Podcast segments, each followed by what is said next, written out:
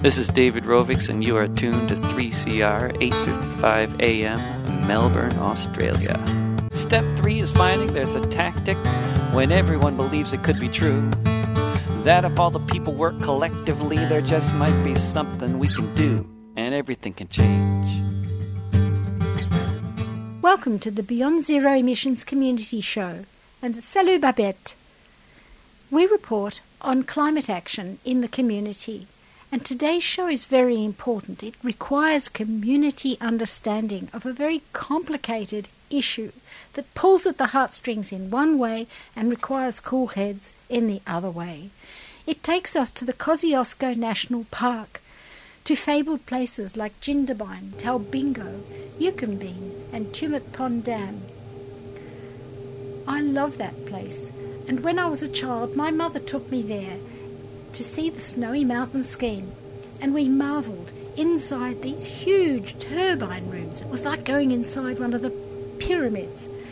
We stood in awe outside at the size of the dams. As Siobhan McHugh said in her terrific book, The Snowy People Behind the Power, the Snowy Mountain Scheme is much more than a world class engineering feat. It marks a coming of age in this oddly un Australian part of Australia with its alpine flowers and its snow, men and women from up to 70 countries literally moved mountains. When the snowy started, Australia was underpopulated, monolithic, and burdened with a massive technical and cultural cringe. But when the snowy scheme finished, Australia was a much expanded, multicultural entity whose magnificent achievement was acclaimed across the world. And I think that's what we're up against. We're up against the absolute knowledge that this was a nation building project, and we are desperately in need of a nation building project right now. We want to be not the pariah of the world on climate action. We want to be the ones who are leading, who are showing our expertise, who are doing the right thing, transitioning to renewable energy and phasing out the exports of emissions that we're so infamous for now. So Malcolm Turnbull tapped into these emotions. He connected with the Snowy 2.0 with the rich feelings that people had for the old Snowy original program. I think many people want to feel proud again to know that we are getting on with the transition to renewable energy, and in a way it's irresistible. We all know that the sun doesn't shine and the wind doesn't blow all the time, and it needs firming, and that can be in batteries like the big Tesla one in South Australia, or it can be in pumped hydro. And pumped hydro has become a very popular uh, notion that there's lots of places where you could uh, run water down a hill during the night and, um, you know, to uh, keep the electricity going. But does this project, whose costs have already blown out from 2 billion when Malcolm Turnbull announced it in 2017 to 5 billion, really stack up? With the transmission lines, it could be up to 10 billion, and the taxpayer will be subsidising this. We've just been through a massive mistake in network investment over the last decade. You know, we heard of the poles and wires, and according to the respected energy economist Bruce Mountain, he said, We are now falling into the same trap. Tony Wood from the Grattan Institute said the government had not adequately assessed alternative options before announcing Snowy 2.0, and apparently Malcolm Turnbull grasped at that project um, with very, very little preparation or analysis. And what about the climate impact of all that tunnelling and land clearing and cement? I had thought maybe that was justified if the pumping was all done by hydro energy and the product was zero carbon. But I was so wrong. And you will learn what I did if you hang in with this broadcast, which is rather technical, but it it is uh, it will debrief your mind from that idea. The massive pumping will actually be done by coal and then gas power, and it will only be used around 80 hours per year because it's so expensive, according to the people we'll meet tonight. In fact, some people are saying Snowy 2.0 will provide a new market for coal fired generation and gas, and this will extend the life of old power stations and increase, rather than decrease, the greenhouse gas emissions of the whole. It sort of does your head in, doesn't it?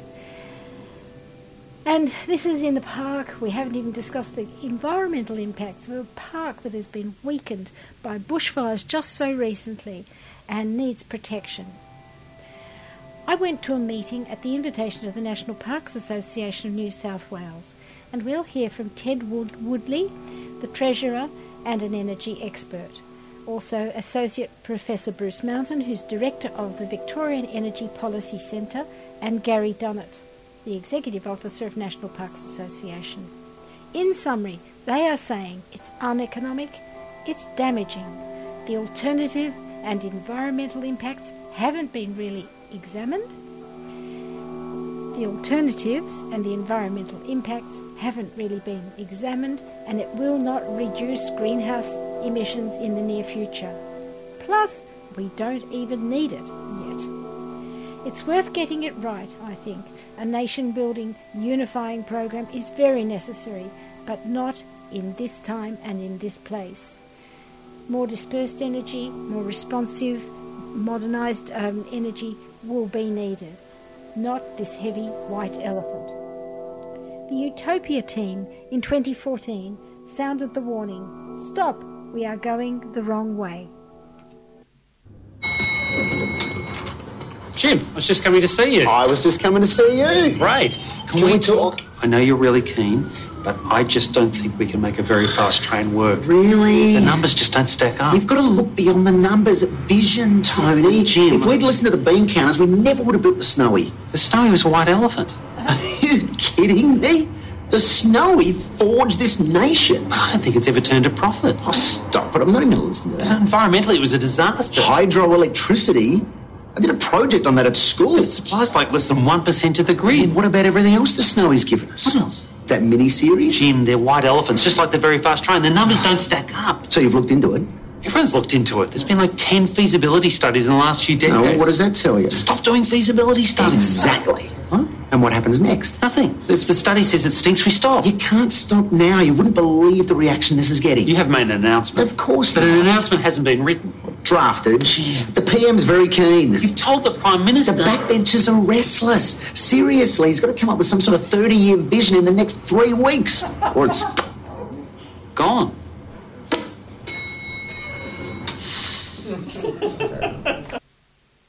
Ted Woodley is one of the authors of Snowy 2.0 Doesn't Stack Up. Um, I have Ted Woodley here. He's the former senior energy executive, but he's now the honorary treasurer of the National Parks Association. As he reminded me, it's all volunteers here, and we're talking about the Kosciuszko National Park today and the Snowy 2.0 project that's rearing its head right in the centre of it.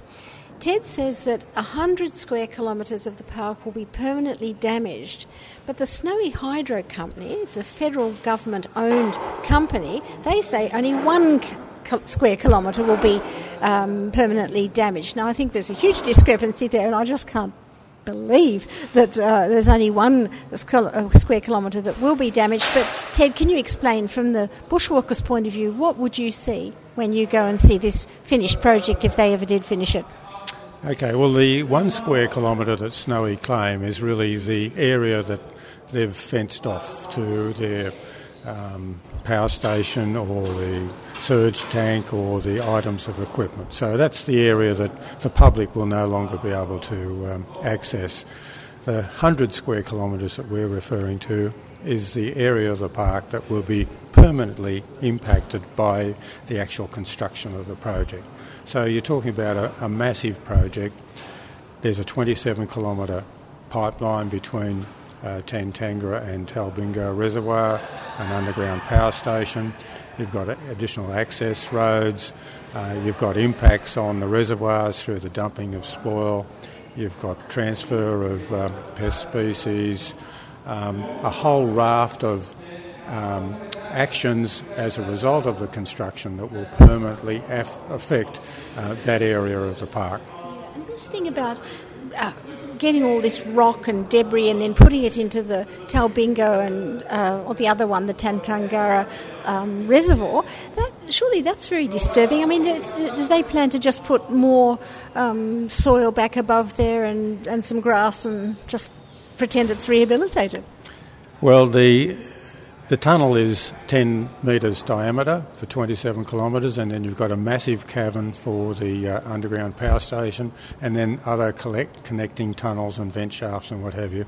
So the total volume of material that will be extracted is around 15 million cubic metres.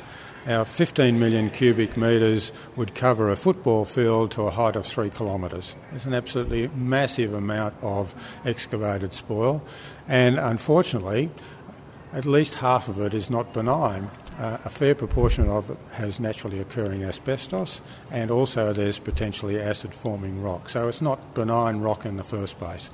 Snowy um, are proposing to dump over two thirds of that in the two reservoirs, Tantangara and Talbingo, and the rest is going to be used for land forming or road base or whatever. Uh, but effectively, it's 15 million cubic metres of contaminated rock being dumped in the park. The, as far as the reservoirs go that you referred to, um, it's effectively just bulldozing off in, in both cases about 4 million cubic metres into, um, into those reservoirs.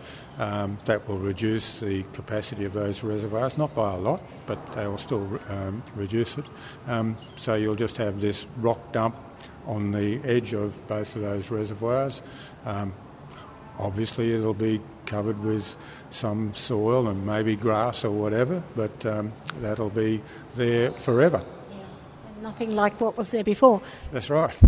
Okay, look, I'd like to take it on another level, more like an emotional level, as a bushwalker, as someone who presumably loves nature, seeing as you're out there with the um, National Park Association a lot of people are grieving terribly now. I meet a lot of people who are very touched by the animal deaths and the um, people in my own family are affected by the bushfires down south. It just seemed to be like out of everyone's experience. And I've been with this program for 10 years and predicting climate change and interviewing scientists who've been predicting exactly this.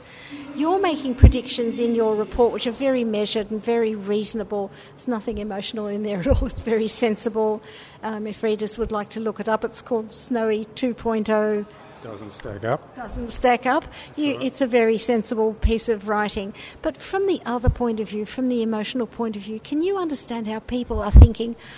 God grief, this is happening, this catastrophe. We've got to do something. Best do something big. Let's do a big, you know, hydro powered thing, thinking it's hydro powered, it's all water, it's all natural, it's all sustainable, it's all renewable. Why not? And I've learned a lot today in this conference, but can you just put it simply to, to listeners why that isn't the solution to this grief they're feeling and wanting something big to happen? Uh, well, I don't think anybody's grieving more than I am, and it's just just unbelievable what's happened the last uh, few months, and uh, you know the, the future is looking pretty dire to all of us.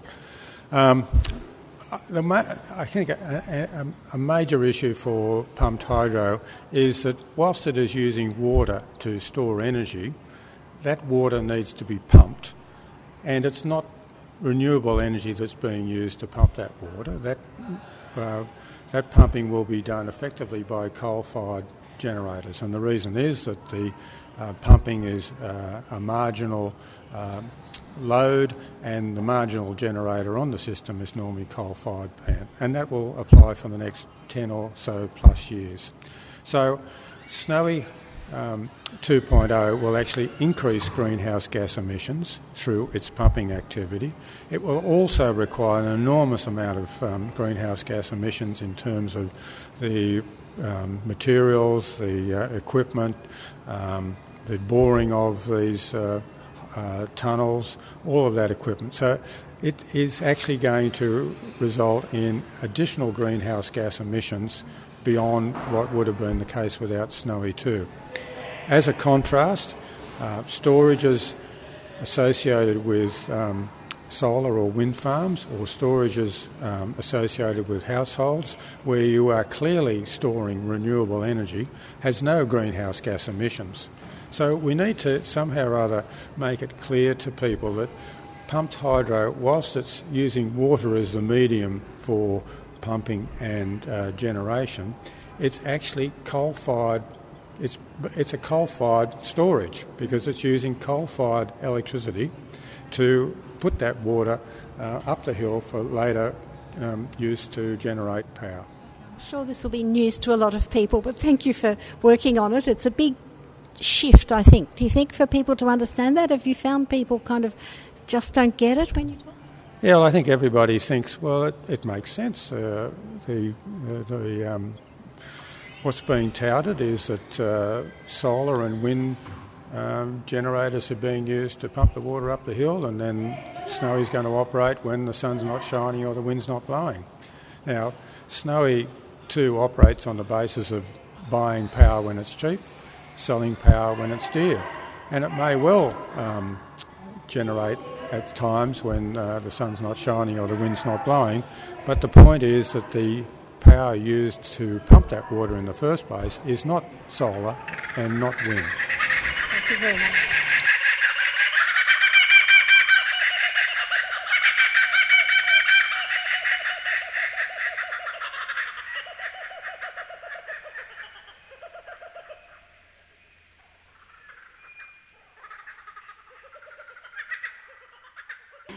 Got someone here called Bruce Mountain. He's the director of Victoria's Energy Policy Centre, and he thinks there are cheaper alternatives to the snowy 2.0 um, pumped hydro, big big green battery in the Snowy Mountains. What what are the alternatives, Bruce? Well, the alternatives are not to use electricity, to find ways to to to use less. Uh, if you still want to use it, see if you can shift its use. So take it out of the times when uh, electricity is plentiful and shift it into the times when it's scarce. Um, that load response is, I think, the first step. Um, then there are a list as long as my arm of other competing technologies. Obviously, batteries, we all know. Uh, batteries can be small distributed on the customer's premises or in the grid of various different sizes. Um, we can heat and store water. Uh, there are flywheels. You can actually compress gas. Uh, there's hydro as opposed to pumped hydro. Um, there's a whole vast plethora of different pumped hydro technologies. Um, and then there will be many that I haven't mentioned that are nascent ways of storing electricity, not yet sort of widely known in the market. I'm, I'm a bit surprised by this meeting today. I've learned a lot, and I wonder what I was going to dying to ask you. What do you favour? What strategy for the future do you favour? Maybe what is being pioneered in other countries where they've got bigger populations and perhaps bigger demand for electricity? Yeah. I think policy to make load follow supply rather than getting our energy supply to follow the load is is first best policy, and that's now a preference everywhere. So, finding ways for customers to enjoy the benefits they get from electricity, but in a way that encourages them to use it at a time when it's most suitable for the supply, when it's plentiful, sun is shining, the wind is blowing. That's my sort of fundamental preference. Otherwise, I am uh, I don't have a preference on the technology per se. I don't have a. I don't select between the technologies because I like pumped hydro or I like batteries, but I think batteries are likely to be winning by far because they can be bought on a credit card, installed very quickly, much like a fridge, um, put at the point of use, which allows people to use their own electricity rather than to buy from the grid. Um, and so, for all those reasons, I think, uh, in terms of the economics and also the greenhouse gas impact uh, of a battery, which is actually behind the meter using rooftop solar, is zero, whereas any other storage technology, if it's drawing electricity from the grid, uh, to to store power has a greenhouse gas impact. And also, it's decentralised, which I've gathered from the talk today that the uh, the losses of energy in pumping out that um, uh, electricity from the middle of the snowy mountains right up to Sydney or down to Melbourne is really not going to make the whole thing not really worthwhile. Yes, uh, losses are are very sizable. You're losing about ten percent of your electricity to to pump to Snowy because you'll be getting it from uh, one of the two coal valleys in uh, Vic or up in Sydney um, and you're losing 10% to get it back down to the customer who's using it most likely in Melbourne and Sydney. Um, so those losses become a big part of the equation. My last question, and I hope it's not difficult because you're obviously very factual and very objective, and you're trying to be really reasonable and measured. We've had this very interesting conference here, but my feeling is that people are suffering climate grief right now, especially with the bushfires. It's woken up a lot of people. And um, we've seen decades of de- delay and denial at the political level, and behind that, the sort of shadowy figures of business who have somehow created an atmosphere in Australia that's absolutely toxic for, you know, progress on climate action. And I wonder how can your opposition to the Snowy 2.0, which I can see is very reasonable, but the listeners will not have seen all the, you know, the details, how can that not feed into more conflict? I'd like to know how a way round how could it help us get on with the emergency and the scale of transition we need? And I'd like to know how can, say, governments, even if you were talking to the state government in New South Wales, who is going to Im- imminently um, approve this project or not, how would you get through to them that they get more bang for their billions of bucks, as well as more appreciation from the public with these alternatives, which sound very diverse and very worthy, but not as sexy as a great big battery up there in the mountains? Yeah, I think um, I too am feeling the bushfire grief, and I think others are too. And in this environment, I understand entirely um, that people are looking for unity. They're looking for nation building unity.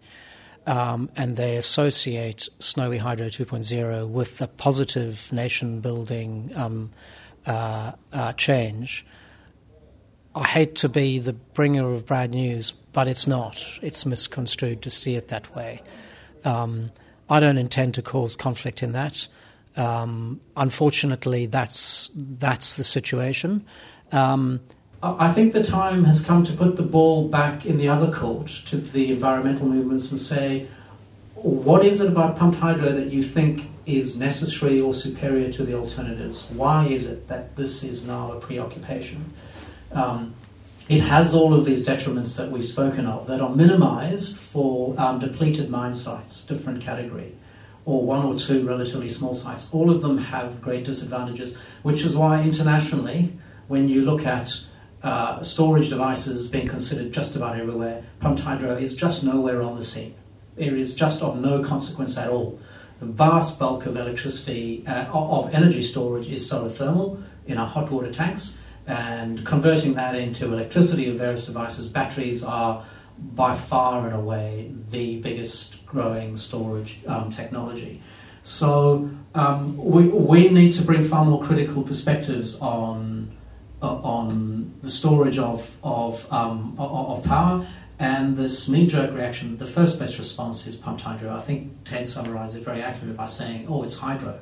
Hydro is renewable." No, it's not. It's pumping and storing electricity from a grid, which, as long as we get coal, is you're storing coal fired electricity. It's the marginal intensity, not the average, that matters for trying to figure out what is the intensity of that. Um, Perhaps if we if we direct our energies not just in ensuring that that bad decisions are not made, but also ensuring that good ones are made, and those good ones are expanding uh, solar production, most particularly at the point of use, as quickly as we can. And I think the main point I'd make is we can do that. It's in everyone's benefit, not just those that install it. It brings prices down for, for all customers and seek unity on those.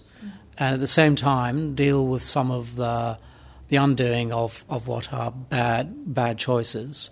Um, unfortunately, that's, that is where I am. I do understand it is to take away from a feeling of nation building um, that many people have. And unfortunately, that's just where it is. Thank you very much. As they say, the truth is contagious. The truth is contagious. How bad is this project? I've picked up on Snowy not out of any research interest, but saw it coming along and intuitively said, mm, This is completely contrary to everything we know about how we ought to be developing a power system to transition to low emissions, and dug into it from there. And as we've dug in, we just find um, an absolute train smash. Will it be cheap? Snowy 2 S2 loses 40% of the energy stored, batteries lose roughly 10%. Now, this matters a very great deal because once you've built the plant, your costs are sunk. And all you're then doing from an operational point of view is looking for the least possible losses to operate. Storage of themselves have operational costs, but the biggest thing in their operational cost is the energy that they consume in order to store. And so, what this says is once Snowy is built, it'll be the most expensive storage device in the market, and there'll be competing storage devices, a whole range of ways of storing electricity and moving load. It's the last one that you will want to dispatch because it's the most expensive. So, so Snowy 2, nonetheless, say it's viable, and we've met with the federal minister, and he insists that it's perfectly viable, and they say the basis of that is, oh, don't worry about the wholesale market price forecast we use. We assume Snowy Hydro is going to be selling contracts. Contracts are in the market, they are swaps. You are swapping a fixed price for a variable price, much like you know, in the same form as a mortgage or, or, you know, or a loan. There's a short-term cost of money, and then your mortgage fixes it for a certain period of time. Um, to be viable, even on their 5.1 billion estimate of their own private costs, they need to somehow conjure out of the market contract income, which is four times more than the spot market. That's not the way it works. And there's heaps of data on this, and we analyse it all the time, looking at the difference between spot market prices and contract market prices. They level. They're much the same. One year contract's a bit higher than spot, other times spot's a bit higher than contract. Um, all you're doing is you're swapping. There's two people on either side of the transaction and they're taking a bet, and sometimes one wins and the other wins. So you can expect what they get from contracts to be roughly comparable to what they get from spot. Snowy conveniently assume, oh, actually, we get four times as much. So there can be no doubt Snowy 2 is not commercially viable and it will be an enormous um, burden on the public purse. When I speak to this, uh, speak of this to other people, in, um, I can't talk about their names, but people who, who whose views I, I have a lot of time for, the only response they have to this is yes, but we waste a lot of money elsewhere in the economy and the military. Um, no, no. This is worth standing up for on all the grounds, but on economics and the crisis we see with the fire, the great need for these resources, this is the last thing we should be throwing public money at. Have environmental groups misunderstood the climate impact of this expensive project? Um, the greenhouse gas impacts, this is particularly important, and I think the environmental movement have um, failed to properly understand the greenhouse gas impacts of Snowy 2. And I think as a consequence, greenhouse gas concerns, which I share, have allowed Snowy Hydro to have an easy ride. Uh, when you look into it, Snowy Hydro will increase greenhouse gas emissions, not just in construction, but in operation. Okay, so the question is when Snowy 2 pumps, it draws electricity from the grid. Thousands of generators will be producing at any one time that Snowy Hydro is drawing. Which generators will Snowy Hydro to draw on to pump? And the story, and the stories are so valuable in this, is oh, we're Snowy Hydro is a big generator, that, a big pump that takes electricity, stores it, and when the sun's not shining, wind's not blowing in winter, it can push it back into the grid. And it will be pumping when sun is plentiful in the middle of the day. Well, it may well be pumping when the sun is plentiful in the middle of the day, also possibly at night when the sun isn't. Those are the times when electricity will be cheapest. But just because the sun's plentiful means nothing about the generation which is used to pump water, which is then stored. So, in answer to the question, which one will it be? And the answer in economics is perfectly clear, and the engineering answer follows from that. It will almost always be the marginal, most expensive generator. This is the generator that would not be operating unless Snowy 2 asks for the electricity to pump. So the question is, when Snowy 2 is pumping, the, the question you have to ask yourself, which generator do I turn down if I, if I wasn't pumping? And you'd ask that same question for you when you turn on your lights. Which generator do I turn on? It's always the marginal generator. And the marginal generator on our electrical system for the foreseeable future will be coal at the times that it's pumping. Right now it's gas in the afternoon in most markets. It's gas in South Australia because they don't have coal, and, and Tas, it's a combination of gas and hydro. When snow is pumping, the power it's storing will be coal. That will be the generator you turn down. As coal leaves the power system, it'll increasingly be gas. But that will be decades away. Gas is a lower um, greenhouse gas intensity than coal, of course, um, half roughly for a baseload gas, but it'll still be fossil fired generator. That's the electricity that's going into Snowy. So when Snowy reproduces and you claim you're using green electricity because it's coming through a hydro turbine, no, mm. it is converted coal generation. Is this energy green?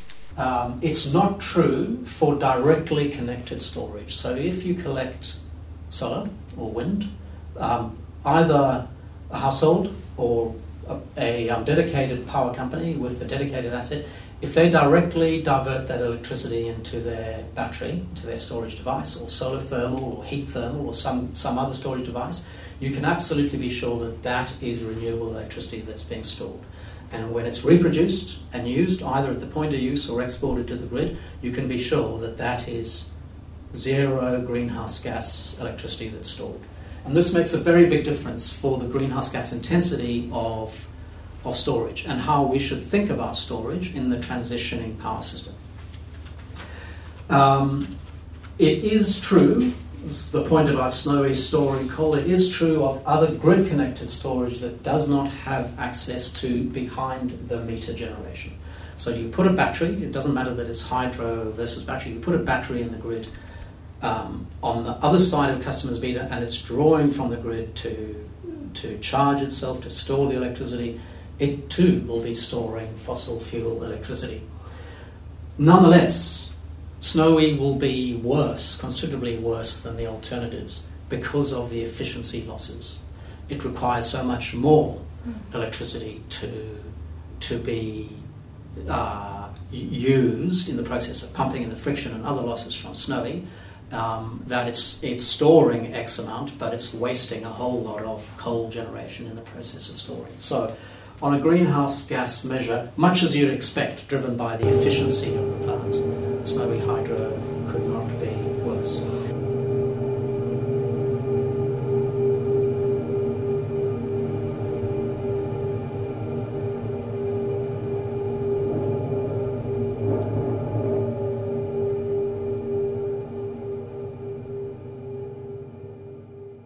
Gary Dunnett is the Executive Officer for uh, National Parks Association of New South Wales. His talk was filled with pictures of wildlife that he's trying to protect in the Kosciuszko National Park. As climate change forces all sorts of species to higher ground, Gary is at the peak spot in Australia.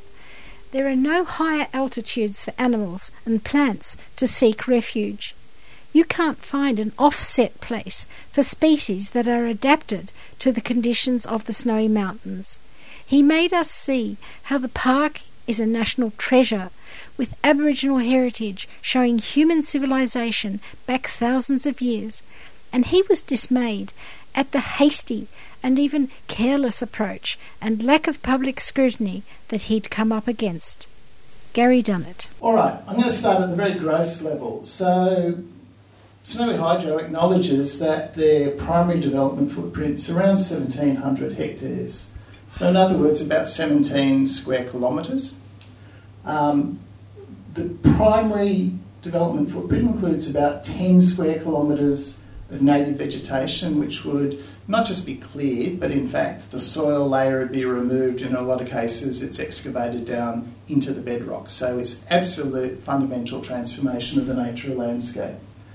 Most of that 10 square kilometres of vegetated land is also habitat for a whole range of threatened species or threatened ecological communities.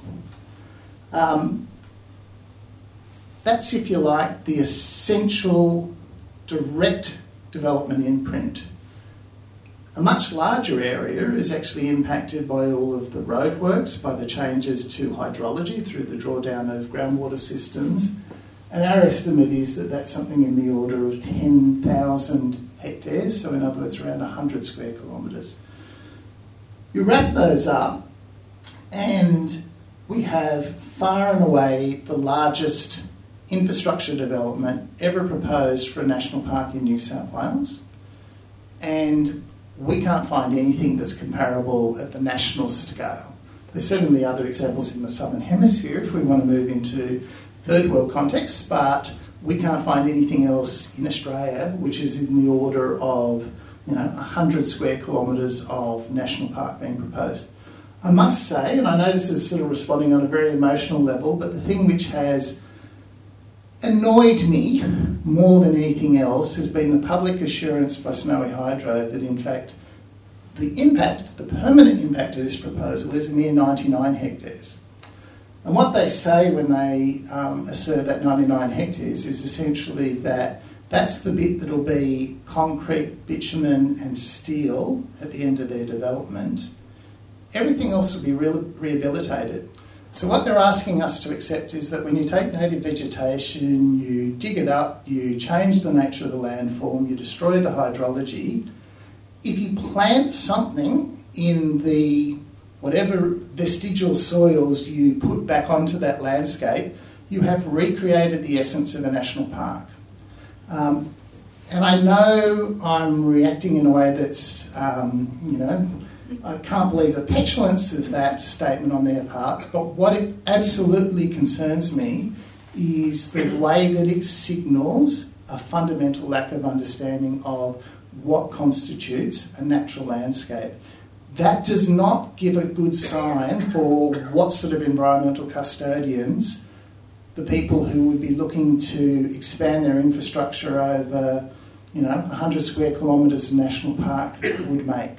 Um, I think it's a really concerning sign that they are playing such silly buggers games.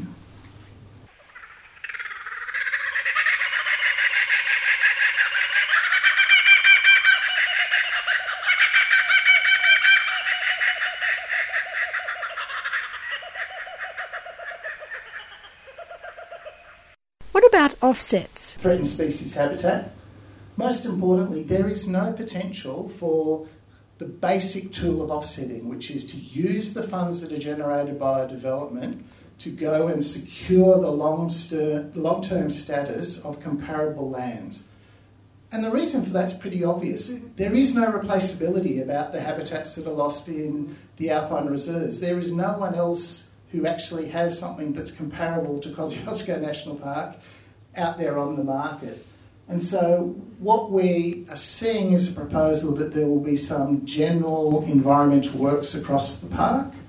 Um, the problem is that we won't see those until an approval is issued and you've actually got conditions of approval which will embed those requirements. And so there's zero public transparency around that. Um, just running through to the, the end of those uh, emissions issues, the really telling one is that we don't actually have a life cycle carbon emissions analysis as part of the EIS. Um, what you've got is an analysis that tells you how much diesel they'll burn um, to run a couple of generators. What you don't have is what's actually involved in the construction of all the concrete tunnels, in the production of all the steel that goes into the infrastructure. Um, and in the absence of that, there's a very high prospect that what you've got is the perverse outcome that we're going to actually generate more carbon out of the production of those basic materials for the proposal than we'll ever save through the negative impact on carbon emissions. Uh, it's a Latham snipe, one of the sort of migratory birds that sort of runs from Siberia, or flies from Siberia up into the high country each year. Um, so I'm just going to finish on there's a long, long list of environmental impacts that go beyond these sort of vegetation, threatened species, and core park things. But it, they're really a function of just the sheer scale of this proposal. So we know that an absolute minimum of 335 Aboriginal cultural heritage sites um, have been identified in the disturbance footprint. As most people would know, you only find sites where you've got some level of disturbance already, so you almost certainly talking about an order of magnitude greater than that. Every one of those sites will be destroyed by this proposal. Um, and we've got to remember that we're, we're only 20 to 25 years into understanding that the alpine areas weren't an occasional place that people have gone to over millennia and through the Holocene and early uh, Quaternary, but in fact these are areas that have been intensively used. So in fact, uh, the EIS really does dismiss the significance of those sites on the basis that there's billions of stone artefacts across the Australian continent. But what you actually have is really substantial evidence that there simply won't be the opportunity to investigate and make credible decisions about which parts of it are absolutely part of our natural heri- our national heritage, which must be preserved. The whole lot's going to go in one fell swoop. Um, there's been no assessment of the cumulative impacts of that heritage on that heritage of the previous developments across Kosciuszko. Um, and the thing that I find really galling is that again and again we're assured that we don't need to worry about issues like the impacts on the visual character of Kosciuszko, which is one of our, sort of, if you like, pieces of shared heritage, because they've already mucked it up through the previous hydro schemes. We've already got transmission lines across the all over the park, so why would we be worried that there's a few more that sort of take out the last few unblighted landscapes? At its heart, we've got an unprecedented proposal of massive scale in a national park and no grappling by the proponent with the fact that they're in one of the most precious parts of our nation, but instead we're dealing with this as though it's yet another greenfield site. And so the only real issue is how many threatened species credits they're going to have to fork up for. Thank you.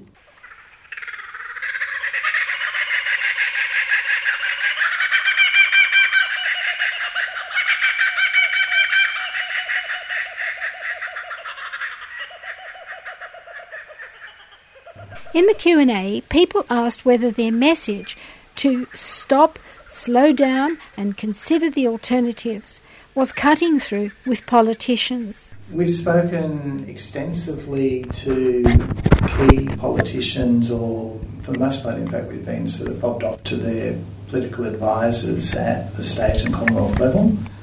Um, I'm not sure what the other people on the panel think, but my take from our discussions with the Commonwealth Minister for Energy and Emissions was we're not going to get anywhere with him. Um, Angus Taylor made it very clear that his view was that this project stacked up. And just going back to George's comments, um, my personal view is that the weakness, if you like, that still sits there would be for the business case to actually be disclosed and personally, I don't think there's any chance that we'll ever see that disclosed. Um, for the simple reason that at the moment, the rhetoric that really suits is that Snowy 2.0 does a fantastic job in firming the introduction of renewables.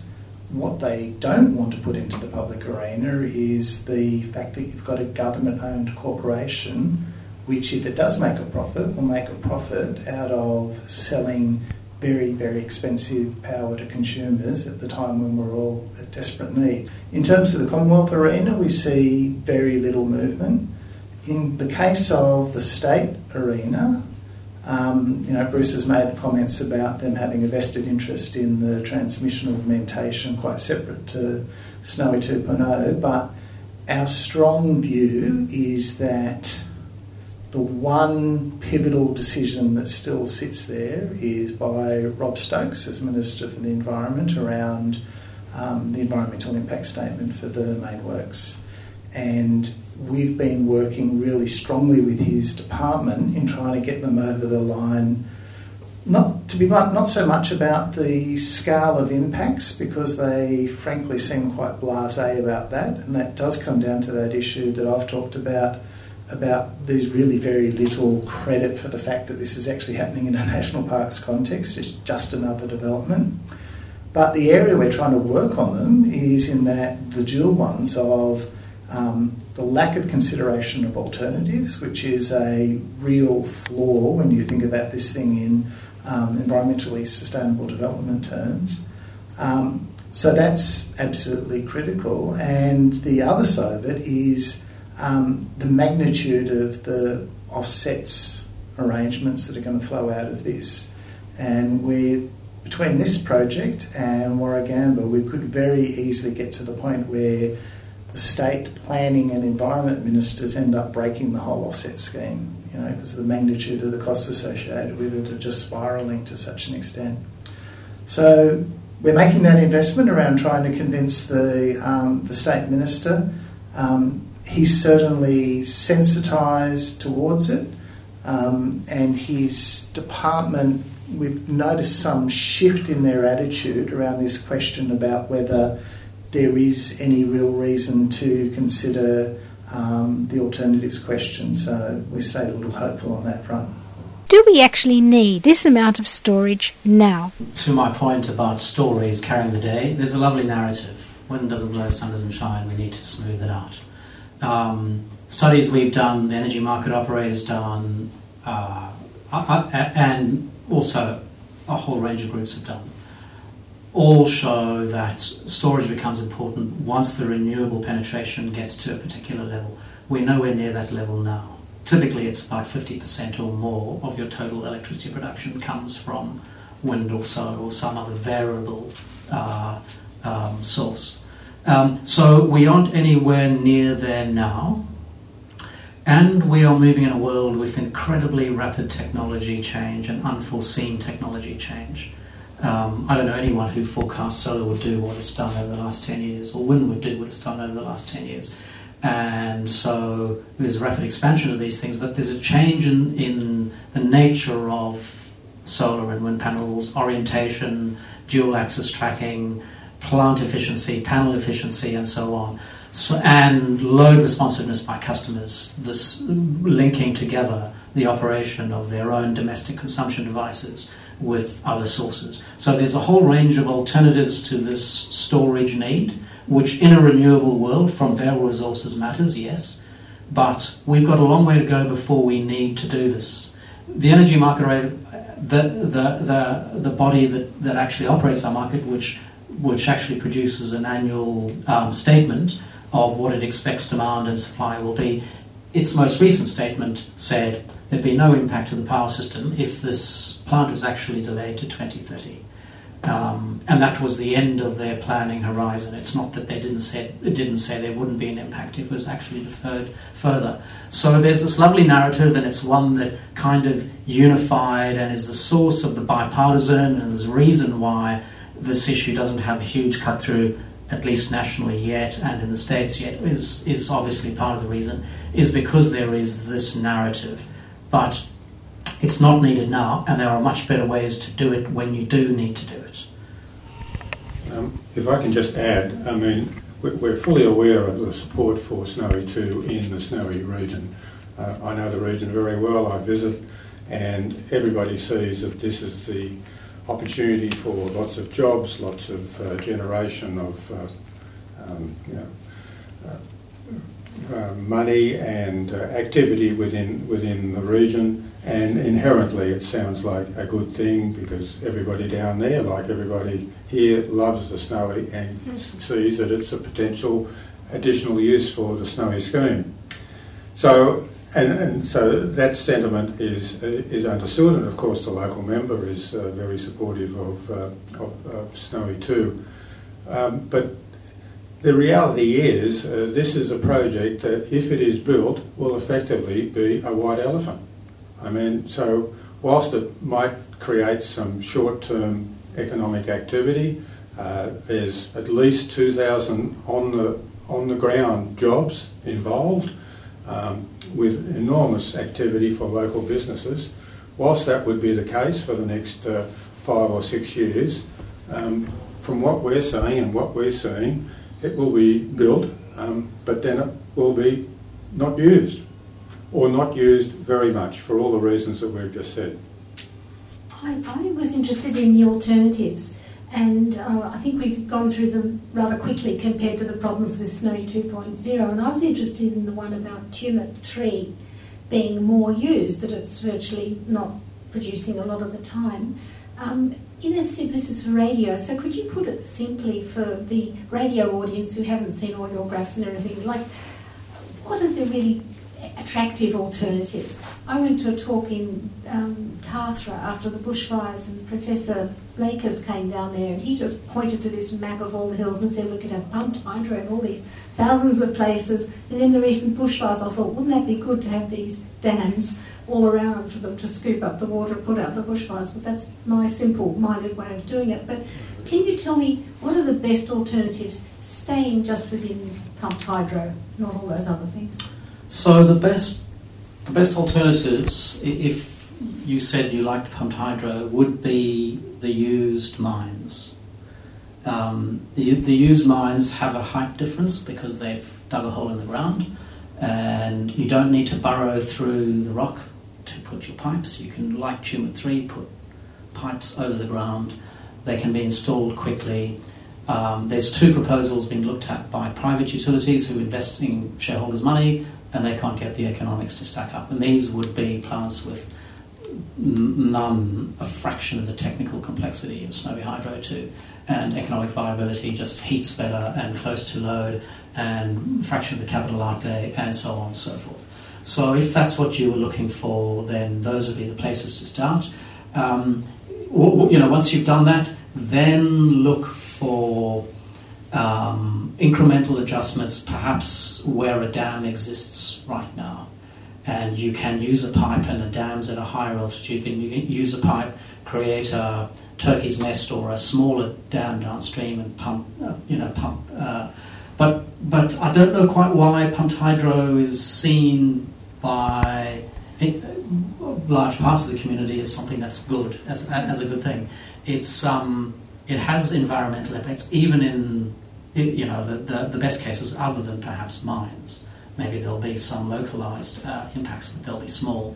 But, but bar that, it generally has these impacts, and it, it, it, it invariably needs quite a lot of transmission capacity if it's a decent sized one to, to get it out, and that has another whole series of impacts on the environment. So, if you are going to restrict yourself to pumped hydro, then I think exploit as best you can these mines. There is the turkey's nest technology, which is spoken of frequently but has really got nowhere, which is to locate pumped hydro close to the coast to use um, seawater. Uh, and we do have lots of coast in Australia, southeastern Australia, where we've got close proximity between the sea and higher altitude land, a couple of hundred metres, which is plenty of head.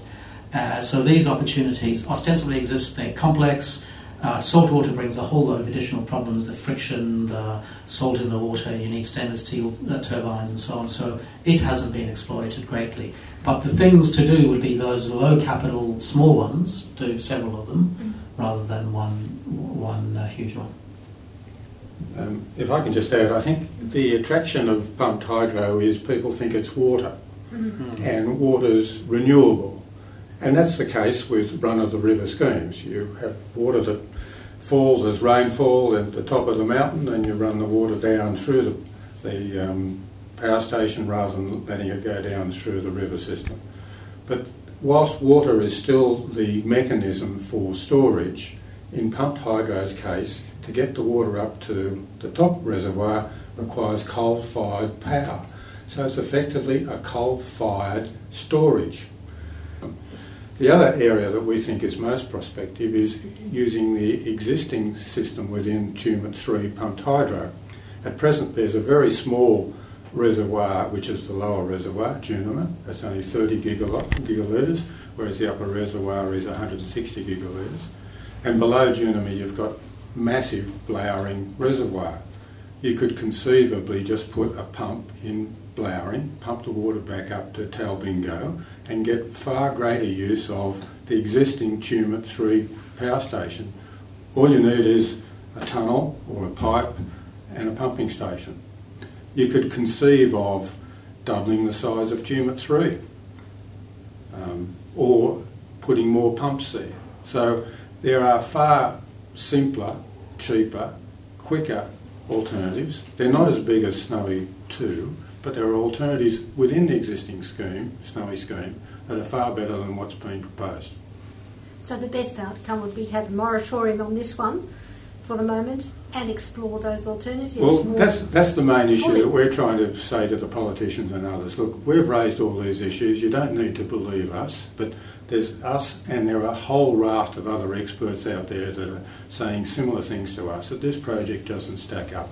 At the very least, to have an independent review. In the three years since the project was announced by Malcolm Turnbull, there's been no independent expert review of this project.